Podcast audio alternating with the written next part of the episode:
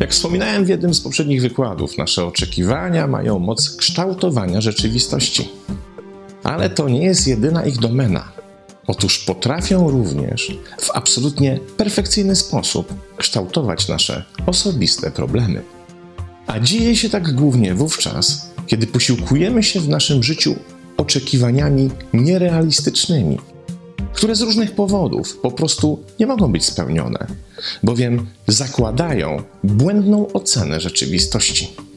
Odwołują się po prostu do rzeczywistości, która nie istnieje.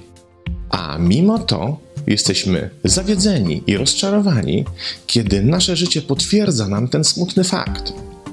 Coś jest nierzeczywiste, więc nie może się wydarzyć. Zatem oczekiwanie, że się wydarzy, jest nieprawdziwą obietnicą, którą składamy sami sobie i która nigdy się nie spełnia, napawając nas rozgoryczeniem. I mimo, że całe nasze życie zdaje się potwierdzać, że się mylimy, strasznie trudno nam jest zrezygnować z konkretnych, szczególnie tych ulubionych oczekiwań.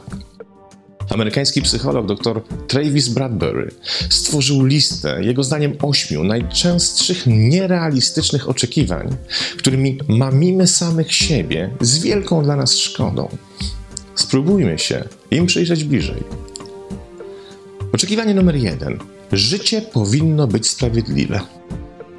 Niestety to częsty błąd postrzegania rzeczywistości. Oczywiście życie nie jest sprawiedliwe i nigdy nie było. Jednak my wciąż usiłujemy w ten mit wierzyć. Jakie są konsekwencje takiej wiary? Otóż oczekujemy, że prędzej czy później określona niesprawiedliwość się odwróci, by wyrównać te różnice. Zatem jeśli spotyka nas coś gorszego od innych, mamy tendencję do myślenia, że wystarczy poczekać na to, aż los się odwróci. To zaś czekanie może być wyłącznie bierne, bo przecież wierzymy, że sprawiedliwość stanie się niejako sama. Nie, nie stanie się. Nic się nie stanie i nic się nie zmieni, jeśli sami nie dopomożemy tej zmianie.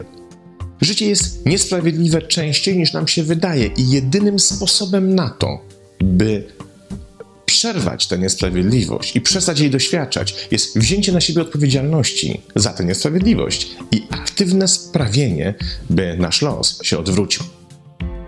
Bierne czekanie na łaskawość losu i rękę sprawiedliwości dziejowej to droga donikąd. Jedynie pogarszamy swój stan, bo nie dość, że życie jest niesprawiedliwe, to jeszcze nikt za nas samych tego nie jest w stanie zmienić. Oczekiwanie numer dwa. Możliwości pojawią się same. To, że na coś zasługujesz, wcale nie oznacza, że to dostaniesz. Jeśli chcesz więcej zarabiać, to bierne czekanie na to, aż twój szef dostrzeże w sobie minimum ludzkiej cechy, by cię tą podwyżką nagrodzić, może być bardzo długie. Podobnie jest ze zbudowaniem odpowiedniej relacji z odpowiednim partnerem czy partnerką. Niestety nie każda królewna doczeka się swojego rycerza na białym koniu, który pokona dlań schody oczekując w przestrzeni złożonej z kuchni, pokoju i łazienki. Rycerze nie wjeżdżają na białych rumakach do M3 sami z siebie. Trzeba im w tym pomóc. Chociażby przez to, by świat się o tobie dowiedział. Możliwości owszem się pojawiają zawsze, ale trzeba im w tym aktywnie pomagać. Same nie podchodzą pod nasze drzwi, trzeba wyjść im naprzeciw. Jeśli trzeba, to warto zmienić środowisko na takie, w którym będzie o określone możliwości i okazje łatwiej niż do tej pory. Jeśli chcesz robić biznesy z milionerami, to musisz pojawić się w tych samych miejscach, w których pojawiają się milionerzy, bo w ten sposób zwiększysz szanse na to, że którykolwiek z nich zainteresuje się tym, co masz do zaoferowania. Oczekiwanie numer 3. Wszyscy powinni mnie lubić. Nic bardziej mylnego. Zawsze istnieje grupa ludzi, którzy nas nie lubią i to z różnych powodów. Bo im nie pasujemy, bo zachowaliśmy się czasem nie okej, okay, lub dlatego, że nasze słowa wzięli zbyt osobiście i poczuli się nimi dotknięci. Można się łatwo domyślić, ile osób oglądając moje mini wykłady poczuło się urażonych tym, że opisałem dokładnie problem, z którym się borykają i do czego nie chcą się przyznać.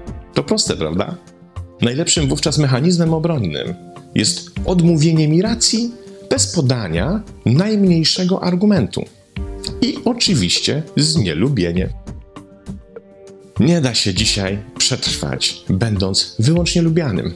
Zawsze ktoś się znajdzie, kto cię znielubi, i to z powodów, na które byś nawet nie wpadł, czy nie wpadła. Należy po prostu zaakceptować taki stan z rzeczy, zamiast wmawiać sobie, że idąc przez życie, tworzymy wokół siebie wyłącznie własnych adoratorów. Wówczas, jeśli odkryjesz, że ktoś cię nie lubi, będzie to stanowiło powód do pogorszenia twojego własnego samopoczucia. Poczujesz dyskomfort i rozczarowanie, bo przecież miało być tak fajnie, a wyszło jak zawsze. I po raz kolejny twoje uczucia zostaną zranione. Akceptacja tego, że ktoś nas nie lubi, jest wielce uwalniająca i chroni nas przed takim właśnie zranieniem. Oczekiwanie numer cztery. Ludzie powinni się ze mną zgadzać. Otóż nie. Ludzie mają prawo mieć własne zdanie i mają też prawo nie podzielać Twoich poglądów. Nie muszą na wszystko patrzeć z tej samej perspektywy co Ty. Nie muszą mieć takich samych doświadczeń czy przekonań. Mogą wierzyć w co chcą, kiedy chcą, jak chcą. Bo skoro sam przyznajesz sobie wolność poglądów, sądów i przekonań, to jednocześnie nie możesz tego prawa odmawiać innym. Kiedy jednak nie chcemy zaakceptować tego faktu, usiłujemy przekonać wszystkich na siłę do naszych racji i czujemy się zranieni, niedocenieni, a czasem nawet odrzuceni, kiedy nasze wysiłki argumentacyjne nie spełniają swojego zadania. Poza tym, nie zawsze istnieje tylko jedna prawidłowa odpowiedź i jest to akurat Twoja odpowiedź. Czasem to Ty się mylisz, a czasem też istnieją rozwiązania, czy też oceny danego problemu lub sytuacji, których nie znasz lub których nie bierzesz pod uwagę. Do tego dochodzi jeszcze jedno zjawisko. Ludzie mają tendencję do autowaloryzacji, którą się kiedyś osobno zajmę. I w efekcie tego mechanizmu przeceniają swoją wiedzę czy umiejętności. Znasz już też z jednego z mini wykładów efekt Krugera-Dunninga. Konsekwencja jest taka, że ludzie czasem nie zgodzą się z tobą w jakiejś kwestii, mimo iż mają w tym obszarze wielokrotnie mniejszą wiedzę od twojej. Na pewno chcesz mi trężyć czas na ich przekonywanie? Nie zgadzają się z tobą? Okej, okay, naprawdę nie muszą. Oczekiwanie numer 5. Ludzie mnie rozumieją. Tak naprawdę to na pewno nie wszyscy. Do wielu ludzi Twój przekaz nie trafi, ponieważ po drodze musi pokonać całą masę przeszkód. Jedne wynikają ze skrótów myślowych, których używasz, z ilości oczywistości, które pomijasz, a jeszcze inne z samej formy, za pomocą której się komunikujesz. Ludzie nie potrafią czytać w Twoich myślach, więc wszystko, czego się dowiadują, pochodzi ze sposobu, w jaki im to zakomunikujesz a mówiąc bardziej precyzyjnie, z rodzaju kodu, za pomocą którego kodujesz swoją komunikację. Nie wszyscy będą mogli Twoje komunikaty odkodować w taki sposób, w jaki sobie tego życzysz. Co więcej, są też ludzie, którzy nie potrafią słuchać. I owszem, słyszą, że mówisz, ale nie słuchają tego, co mówisz, wystarczająco uważnie, by zrozumieć, o co ci tak naprawdę chodzi.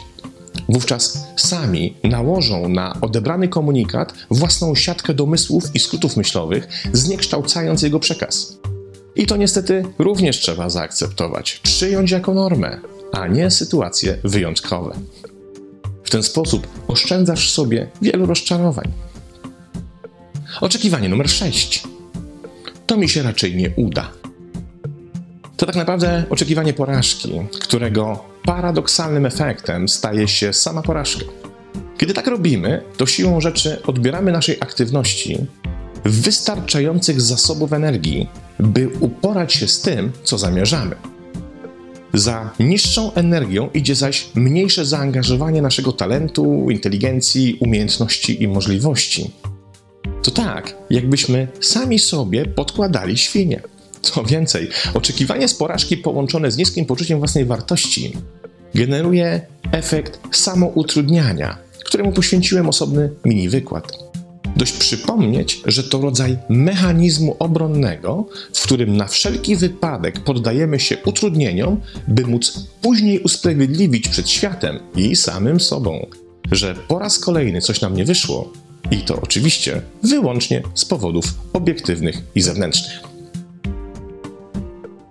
Oczekiwanie numer 7. Posiadanie rzeczy mnie uszczęśliwi. To również nieprawda. Kiedy bowiem zdobywamy upragnioną rzecz, radość z jej posiadania zostaje szybko zastąpiona pustką, którą będzie trzeba wypełnić kolejną upragnioną rzeczą, by ponownie zmierzyć się z poszukiwaniem własnego szczęścia. I ten kołowrót złożony z nieustannego wypełniania pustki w nadziei na szczęście nigdy nie ma końca. Materia nie przekłada się na szczęście, chociażby z tego powodu, że jest reprezentacją świata zewnętrznego, a prawdziwe szczęście możemy odczuć wyłącznie wewnątrz nas samych. Szukanie go na zewnątrz jest iluzją i stratą czasu. Podobnie się dzieje, kiedy poszukujemy tego szczęścia w przyszłości. Wówczas niejako pod spodem uczymy nasz mózg, że tutaj i teraz nie możemy być szczęśliwi. Wiara w to, że szczęście jest związane z posiadaniem, to przecież fundament pola głodnych duchów w cyklu życia i śmierci znanym jako samsara. Głodne duchy właśnie takim przekonaniem się kierują. Dlatego są wiecznie głodne, bo nie mogą się nasycić. To cykl niemożności zaspokojenia swego pożądania i ciągłego poszukiwania nowych przedmiotów, nowych ołtarzyków złożonych z materii, co w istocie jest najprostszą definicją piekła, które fundujemy sami sobie. I w końcu oczekiwanie numer 8. Mogę jego czy ją zmienić. Tak naprawdę, jedyną osobą, którą możesz zmienić, jesteś ty sam lub sama. Zmiana innej osoby jest zawsze reakcją na zmianę, która zaszła w tobie, bo sama zmiana jest zawsze autonomiczna. By ktoś się zmienił, musi tego chcieć. Musi mieć odpowiednią motywację i powód do zmiany. Ty zaś nie możesz nikogo zmienić.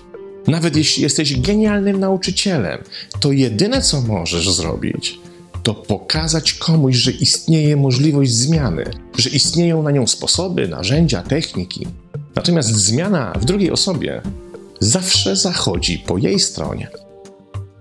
Nie można nikogo zmienić, bo zmiana musi dojrzeć i zajść w nim samym. Jeśli tak się nie stanie, to mamy do czynienia wyłącznie z deklaracją zmiany, a nie samą zmianą, a pomiędzy deklaracją zmiany a zmianą jest olbrzymia różnica. Z doświadczenia z pracy z ludźmi wiem, że mimo deklaracji wiele osób tak naprawdę nie chce się zmienić. I najwyższy czas zaakceptować ten fakt. Gurdzijew powiadał, że wielu ludzi nie chce się obudzić z halucynacji i trzeba to uszanować. Nie chcą się obudzić, to niech przynajmniej się wygodnie wyśpią. Teraz proponuję, byś powyższą przygotowaną przez Bradbury'ego listę nierealistycznych oczekiwań uzupełnił również o nierealistyczne oczekiwania własne. Na pewno takich nie masz? Pozdrawiam.